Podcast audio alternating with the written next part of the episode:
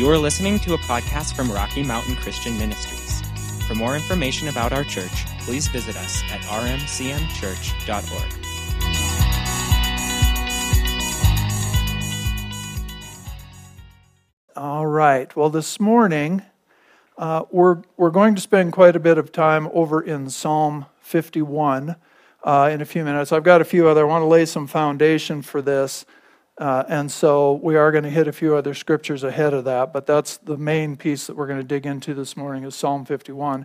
So I'll tell you what that is, and then, then I want to lay some foundation. Our, our subject this morning is the beauty of repentance. Okay, the beauty of repentance. So we're going to talk about everybody's favorite subject, sin and repentance. All right. And uh, so um, Psalm 51, when we get there, is a, it's a song that David wrote when at a time in his life where he had, and you got most of you know the story. He he uh, took Bathsheba, who was somebody else's wife, took her into his home, slept with her um, while her husband was at war for David one of his best friends, one of his commanders, one of his leaders, he took this man's wife and slept with her. So he committed adultery, first of all, and committed adultery in a really terrible way, you know, for, for one of his, with one of his good friend's wife. So betrayed his friend. There's a lot that goes into that if you just think about it. So he tried to cover that up, and he wasn't real successful in covering, covering that up. So he eventually set it up where this man would be killed. And so he murdered the husband of the woman he was committing adultery with. Most of us, when we start discussing sin, we might not have anything quite that grievous to bring out, uh, but actually, sin's even on, on God's scale. But we think about that, and then, and then, so it's David, and David's a pretty important character, you know. Uh, and, and he had a really great understanding, which is what amazes me as we get into that psalm, is his understanding of the nature of God and his really pulling on a covenant that he didn't have yet, that we do, pulling on the new covenant into his time.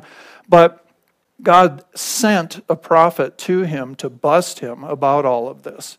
And, and so he did that.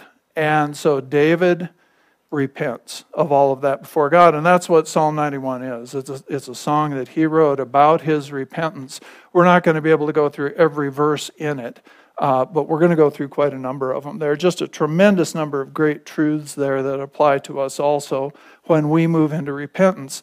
So I want to begin, though, um, just with some some information here about it. Repentance, and I'll, I'll just give you these things so that everybody understands, because I had a real mistaken idea of repentance as I was growing up. I thought it was just feeling bad about what I did and trying to fix it myself. I mean, it was a completely uh, perverted idea of what repentance really is. But what repentance, the word repentance in the New Testament, it means to change your mind. I mean, it's, it's, a, it's essentially that we change our thinking, and because our thinking has changed, our behavior changes. All right, so there is a change of behavior, but, but it's not just trying to do the right thing while you still think it's okay to do this thing, or you're not really sure that this is really that bad a thing. It's a change of mind. It's a commitment to change our thinking to agree with God's thinking. That's what repentance is. It's we make a commitment in our heart. This is a, a decision. Re- repentance is a decision more than it's a feeling. Okay? Feelings tend to follow our decisions. All right? Our decisions aren't supposed to follow our feelings. So it's a decision to agree with God. If we find out that God says something is sin, then or that there's a even if it i, I kind of want to we're going to talk you know in the context of sin today but repentance is valuable for a lot more than sin.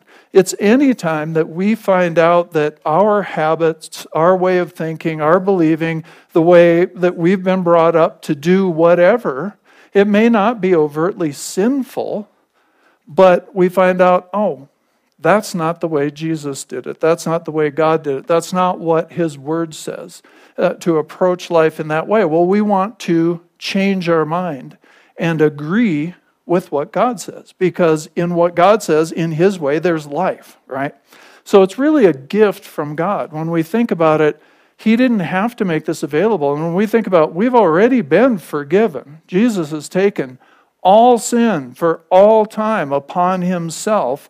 But repentance gives us this opportunity to reappropriate the forgiveness that's already ours. We aren't getting God to do something new. We're taking hold of, we're changing our hearts, changing our minds, making a decision to go a different direction. We're doing, you know, we're doing a 180 degree turn. We've been going this way, we're turning back to God. That's what repentance is. And in that, there's grace that follows that decision. There's an ability, remember, grace is not just undeserved favor, it is also the ability of God, the power of God to do what we couldn't do on our own and in ourselves.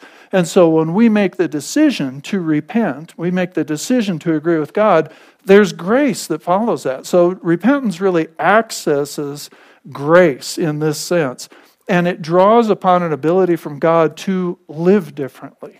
All right? So so it's really it's really a gift. And I mean it can be the simplest thing. It can be, you know, me realizing that anytime I take something that doesn't belong to me, that's theft. Even if I think I deserve it, or think I should have it, or think my employer has too many of them, uh, when I take it and it doesn't belong to me and I don't have permission to take it, that's theft. Okay? Well, a lot of people, honestly, don't grow up with that idea. They don't grow up with a certain idea of honesty that we should, we should keep our word even to our own hurt. Even when it makes trouble for us, it's not okay to lie about it. And it's not the best road to take to lie about it, to try and have secrets, to try and keep things covered. It's not the best way to do it. And you and when we close those doors, when we live in, in some way that is opposed to the Word of God, we really close the door on the grace um, that comes with it to um, you know, to live in a different way. Okay, so so that's basically, I mean, short term. That's what that's what repentance is. Um, and then I, I want us to understand that we do need to be people that accept the severity of sin. That sin's a big deal. You know that uh, the a big part of the reason we have the Old Testament in the, the terms that it's in, the Old Covenant, what we see there is the severity of sin. People say, oh, there was so much judgment in the Old Testament. Yeah, that's because of the severity of sin without the opportunity for grace. There was, because Jesus hadn't gone to the cross yet. That sin had not been paid for. So what you see is sin and judgment, you know? And, and so sin, and so we see things in the Old Testament, like, oh, that's just, that's just horrible. That just offends. Well, the, even the New Testament says the wages of sin is death. Okay, the wages of, and it doesn't mean God's going to come and kill you. Okay, it um, Vincent's word studies in the New Testament defines that word death in that kind of context. The wages of sin is death, or Romans five twelve tells us sin entered the world through one man, through Adam and and through sin then death entered the world. And then that was passed on to all people we're all born into this sin condition in the earth.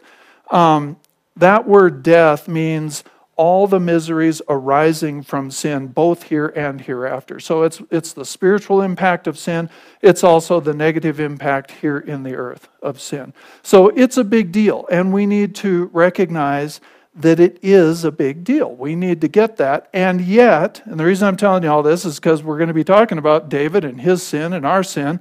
All right, we want to be people who recognize the severity of sin, but we do not, are you listening to me? We do not want to become people who are what we call sin conscious or have a sin identity. We do not want to be people who live under the idea that I'm just a sinner. There's nothing that can be done about that. Thank goodness for Jesus, and because I've accepted him, I'm going to heaven, but I'm just a sinner. I'm unworthy because of sin. I am this is my identity. I continue after I gave my life to Jesus to inherently in the core of my being have a sin nature. Okay? That's not true. And yet, I think probably a majority of Christians believe that about themselves. We want to develop a righteousness identity. A, we want to understand that the scripture says that He, Jesus, who had no sin of his own.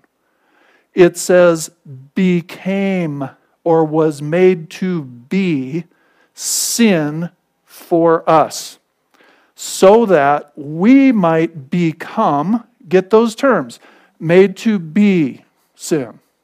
He didn't just have a handshake association with our sin. He didn't just take it in his hands and hold it out here and do something with it put it under his blood, he became all of our sin as our substitute. So that we might become, another identity word, the righteousness of God in him. That is a huge truth. And righteousness means right relationship, clean relationship. So the, the point there is if you've made Jesus the Lord of your life, even when you sin, and we all do, even before you get to the point of repentance, who you are doesn't change. What you did is not who you are. Who you are is who Jesus made you to be what does that do? Well, that lets me come to God without trying to fix the whole thing first and then come with my good works and see, say, See, God, I made it better, so you should accept me now. No, you're accepted just, just like David was. On the worst day of your life, the most corrupt, awful thing you could do, if you've made Jesus Lord of your life, doesn't mean it's okay. It means you are accepted with God because it's based on the work of Christ. Everybody understand that? Your acceptance with God is based on the work of Christ. And when you sin, it doesn't make Jesus sin. All right? So you can come and receive the gift of repentance and reappropriate the forgiveness that's already yours and the grace that goes with it to live a different life. All right? I hope that's clear because I could take all morning on it, but I can't take all morning because we have to get to communion. Okay? Huge point. so when we think about sin and talk about sin, know that it's important. It's a big deal, but it's not your nature. As long as you think it's your nature, you're going to be a slave to it. Just, as, just like as long as you think it's your nature uh, to be addicted to drugs, you're going to be addicted to drugs. That's why the identity thing, and I know some of you disagree with me on this point, the identity issue in 12 step programs bothers me. I know that the 12 step programs help people. I get it. I know that. But there's an identity issue of standing up forever as a Christian and saying, I am an alcoholic, I am a narcotics addict, I am addicted to porn, whatever it is. I am. This is who I am. It can't be changed. This is who I am, and I have to accept this fact. Not true for Christians. And as long as you think that, you, you may manage it with your friends in the group, and that's better than not managing it, but you won't really get free from it because it's an identity issue. All right, so whenever we talk about sin, I want to make clear don't develop a sin consciousness where where it says he became sin and we became his righteousness. It's the Greek word ginomai, which means to enter into a completely new state or existence or condition of being, to become something totally new not to simply have a relationship with a new thing, but to become that thing. All right? So let's leave that there because there's a lot more we could say about it, but we need to move on. So let's go, if, if you will, to uh, Psalm 51. I'm going to bounce back and forth a little bit between the Amplified Bible and we're going to read a lot out of the Passion Translation today, but we're going to read uh, a number of verses, not every one of them. Uh, Psalm 51, verses 1 and 2, David writes, he says, Have mercy upon me, O God, according to your steadfast love, according to the multitude of your tender mercy and loving kindness, blot out my transgressions. Wash me thoroughly and repeatedly from my iniquity and guilt, and cleanse me and make me wholly pure from my sin. So, David asks here something that uh, he asks all of this based not on Levitical sacrifice, not on the blood of sacrifice, which was appropriate. I mean, uh, that was appropriate under the Old Covenant. David doesn't base his request on that, which is really unusual for somebody under the Old Covenant. He bases his request on what he knows about the character of God. He knows God is merciful. He knows God is loving. He knows, he, he has this sense, which is amazing for somebody under the old covenant. He has this sense of his position before God, which honestly, it's David was a type, of course, in, in some of his life of Jesus. And, and he really, there's there throughout the scripture, there are these places where uh, people basically reach by faith into the next covenant level and, and appropriate something that honestly wasn't theirs yet. But they see it in God, who has never changed, and they reach in and take it. Really, that's, that's kind of what we do when we, when we pray, Your will be done on earth as it is in heaven. Your kingdom come, your will be done on earth as it is in heaven. And we expect that to be done today, not just in the millennium, not just in the new heaven and the new earth, which is a, a future season, right? But we reach into that season by the name of Jesus, under his command. We reach into that season and we pull it into this earth. We pull it into this time. That's what David is doing here. And he he expects, he uses this term for cleansing or blotting out that means to wipe completely free so that there's no trace that can be found or referred to later for his sin. Nothing that can be found, nothing that can be looked back on, nothing that can be brought up later. Well, that's the kind of forgiveness that we have in Jesus Christ. And he reaches out for that. This is a New Testament idea of cleansing from sin that you can find uh, in Colossians 2:14 for one place. But he expects to receive this cleansing so completely that not only the penalty of sin is removed, but his guilt is removed with it that he's going to be able to come with clean hands before God. That's a New Testament concept. We should never be people who, we should be people, let me put it this way, we should be people who absolutely reject condemnation because condemnation is never from the Lord. The Bible tells us that. There is therefore no, now, now in this covenant, no condemnation for those who are in Christ Jesus. Condemnation means to declare unfit for use right? Shame will tell you you're unfit for use, you're unworthy. You know, God will reject you. It'll tell you that kind of thing. That David is actually asking for that kind of cleansing that that is not only the penalty but his guilt would be removed. So we should be people who reject condemnation but welcome conviction and correction from a loving God. Okay? Conviction is just telling you what you did was wrong. We need to change it. We need to fix it. It's an invitation to repentance. Does this make sense to you so far? All right. Verses 3 and 4, Amplified Bible again. It says, For I am conscious of my transgressions, and I acknowledge them. My sin is ever before me. Against you and you only have I sinned and done that which is evil in your sight, so that you are justified in your sentence and faultless in your judgment. So, three things there. David, first of all, fully acknowledges his sin. No excuses, no justification, no coming and, yeah, but, um, but this person did this, that's why I did it. None of that. He says, I'm, I'm fully conscious of my transgressions and I acknowledge them. Okay? And then he and then he says, God, it's really it's against you I've sinned.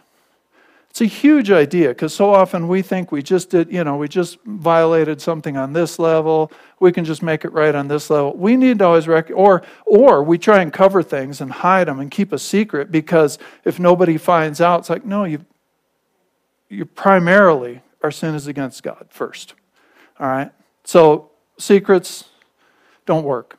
Okay, they don't work between you and God. They don't change what's happened between you and God, and they always get exposed anyway. It's a different study. But, but at any rate, um, trying to keep secrets is just not good. So he says, Against you I've sinned. And then he, he says it to God. He says, You are justified in your judgment. That means you are justified in your decision about what is sin and what isn't. Okay? It's, it's a word that means to sort things out. And he's saying, God, what you say is sin is sin. And I acknowledge it.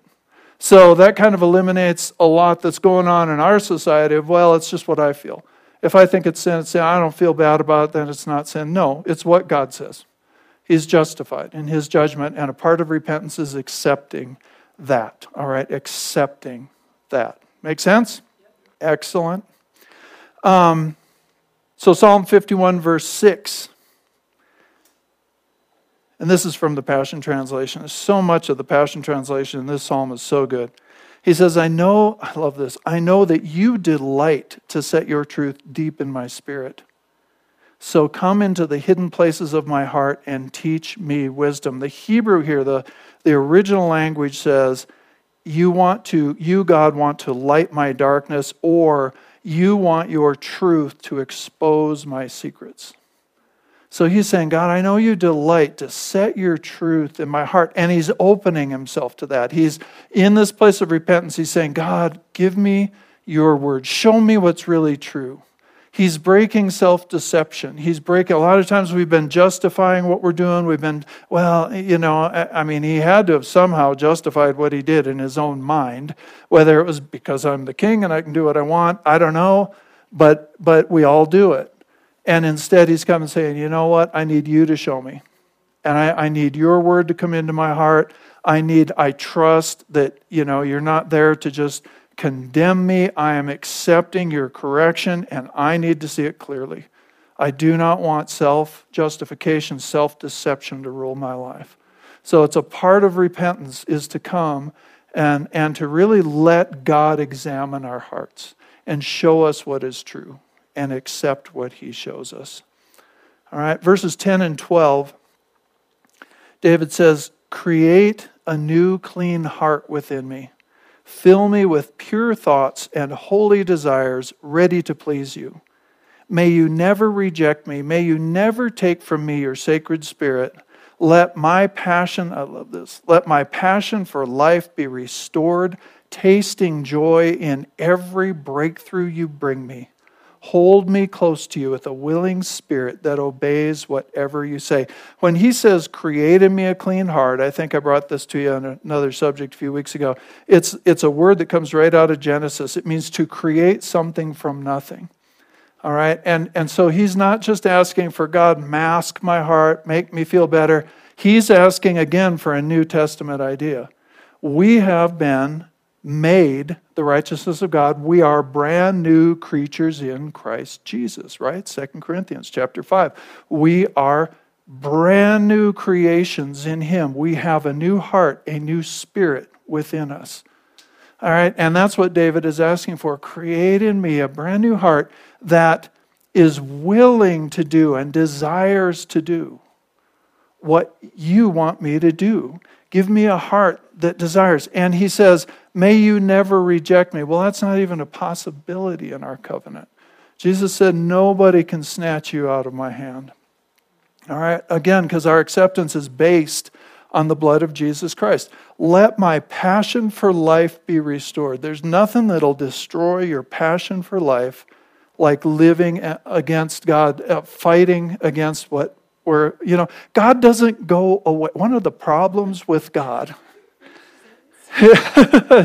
One of the problems with God is He doesn't leave us alone when we decide we're going to reject something that He says. He loves us way too much, and He keeps tugging on our hearts and bringing us revelation and, and ministering to us and sending these annoying people across, uh, you know, our path to love us with the love of God and to draw us back to Himself. And, and it'll just crush your passion for life to to give yourself over to sin or, or, or any path that's off of what the Lord says. It'll just, you know, so he says, let my passion for life be restored, tasting joy in every breakthrough you bring me. To me, this is coming back to innocence, coming back to, to being excited about the things of God and to a place of innocence in Him, you know, and, and just, wow, God, that's, that's really cool. Look at that. Look at what you did today. Look at what you're doing. Whether, again, whether it's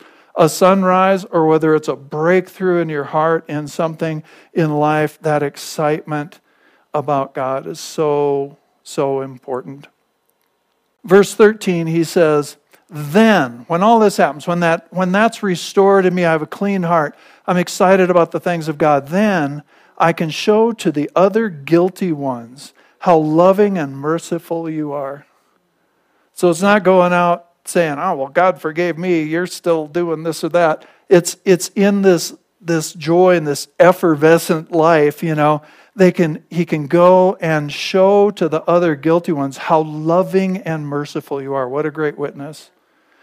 And they will find their way back home to you knowing that you will forgive them. It's the kindness, right, of God that leads us to repentance. It's not, it's not expectation of judgment, expectation of being crushed. Uh, it, it's His kindness. And that works for your friends and my friends too. Verse 18, David says, Because you favor Zion, do what is good for her. Be the protecting wall around Jerusalem. Okay, because you favor Zion, Zion was the city of David. It was his city. He was responsible for it. These were his people. He'd been put in a position. So, what this is for us is a recognition that our sin costs those around us. And this is probably one of the, to me as a pastor, as a person, as a pastor, one of the things that breaks my heart to see is when people choose sin, how devastating and destructive it is to their family, to their kids, to their parents, to, you know, to the church. You know, some people walk away from God it's their, it's their decision, but still, they walk away from God because of the sin in a believer's life or the sin in a pastor's life or whatever. I don't care if it's the greatest leader you've ever been around and you just think the world of them, that is still a human being. And if they fall, there's no reason for you to fall. Okay? But this whole concept of we need to think about this when, when we're tempted, when we're moving into something how much is my sin going to cost the people I love? And that's what David is praying. Because you love those that you've given me charge over, those that I influence, because you love them, forgive me. He's recognizing how important that is and how his forgiveness will bless the whole city and his sin could destroy the whole city. It's, it's a it's a big idea, but we've got to realize our life affects the people around us. It isn't just about us. It never is. It never was. It never will be.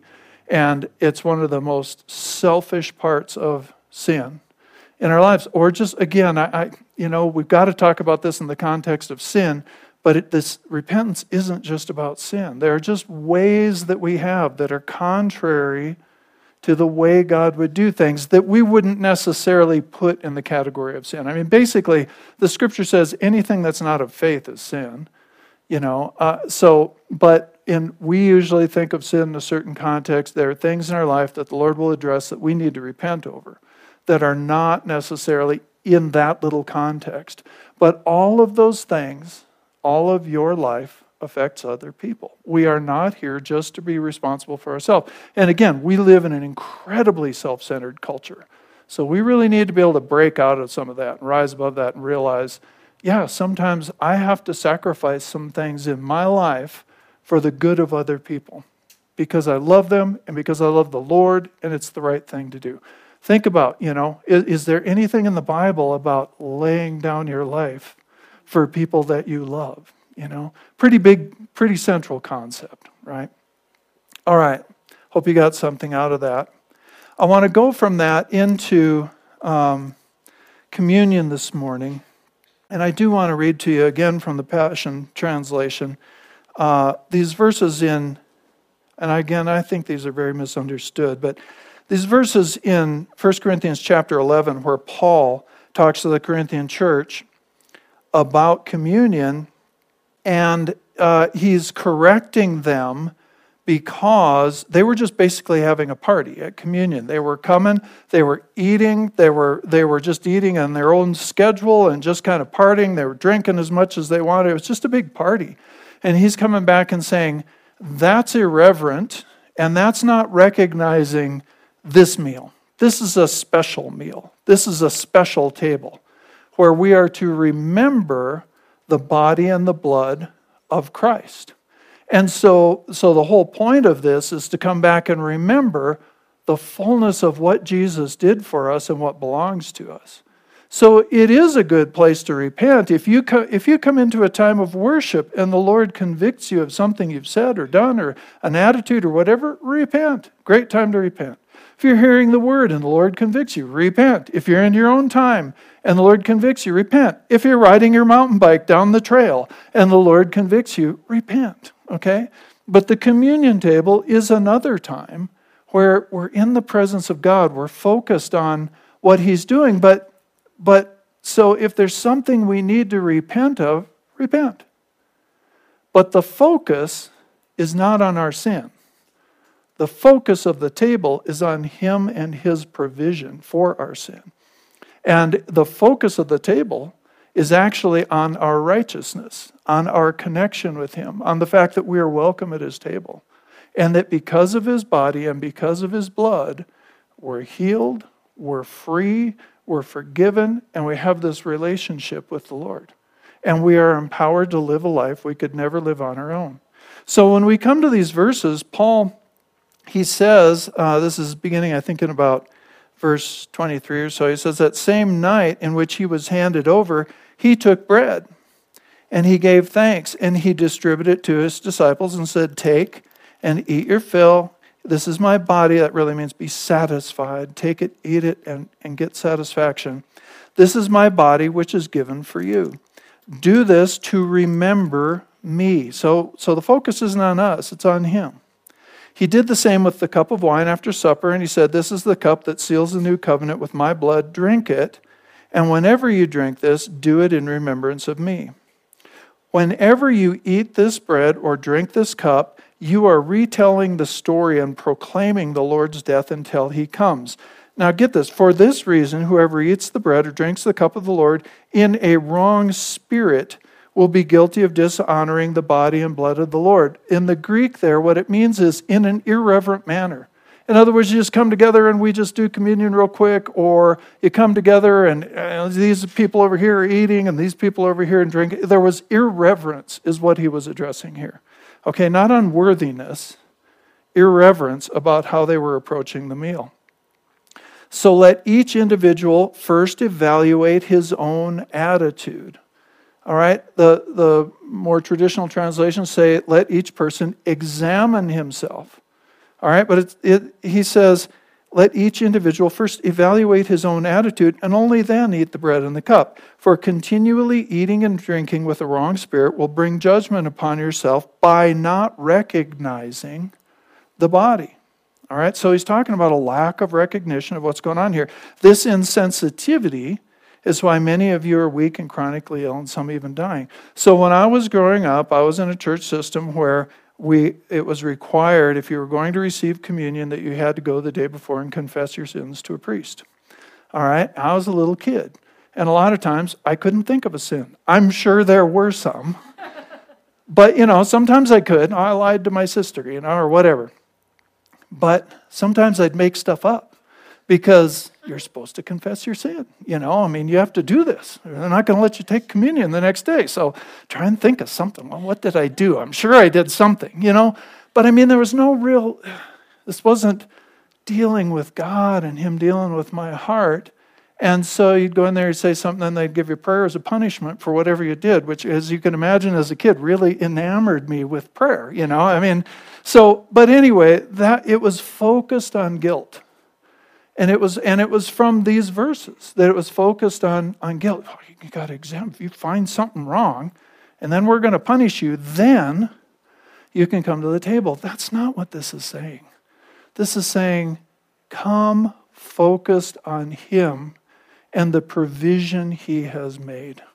In His body, we have physical healing and we have restoration. Broken things are put back together because he took those stripes on our back. And in his blood, we have complete forgiveness and also empowerment to overcome sin.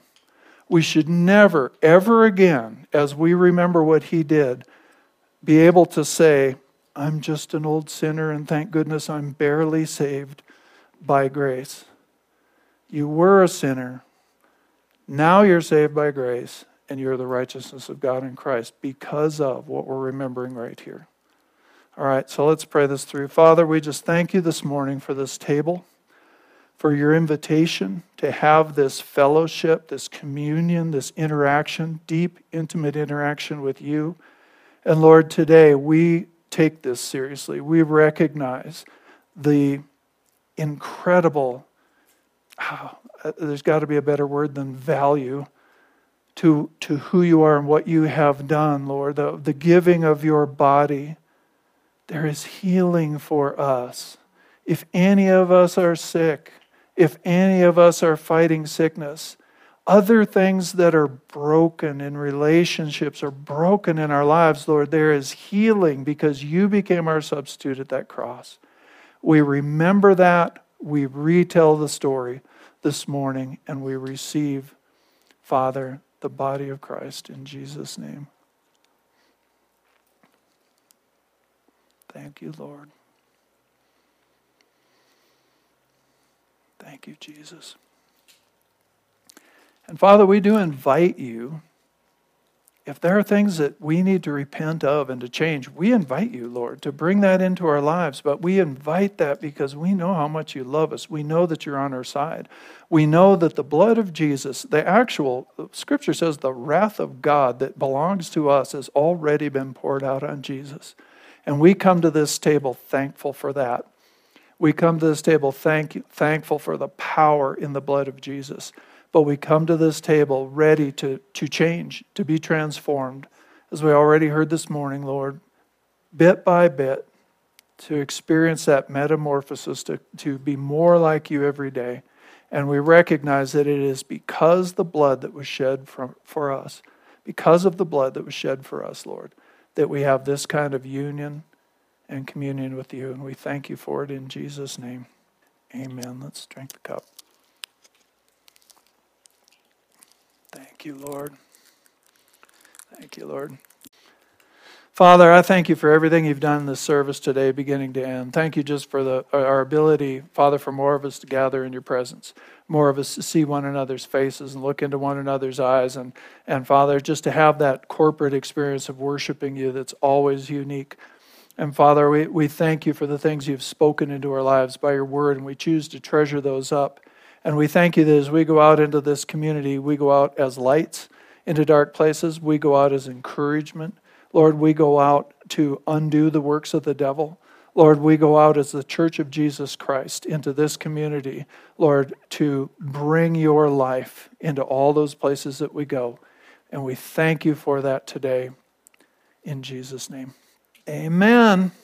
All right, we will say it on the count of three that Jesus is Lord over the Gunnison Basin and the world. We'll be dismissed. Again, we're going to open these side doors. You guys can head out. If you would, please take your communion cup, throw it in the trash on the way out. That would be awesome.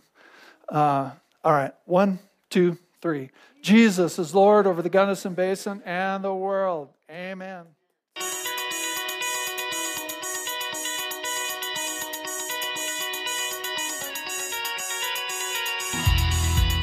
Thank you for listening to this message from Rocky Mountain Christian Ministries in Gunnison, Colorado. We hope you will visit us at rmcmchurch.org, like our Facebook page, or subscribe to our messages on YouTube.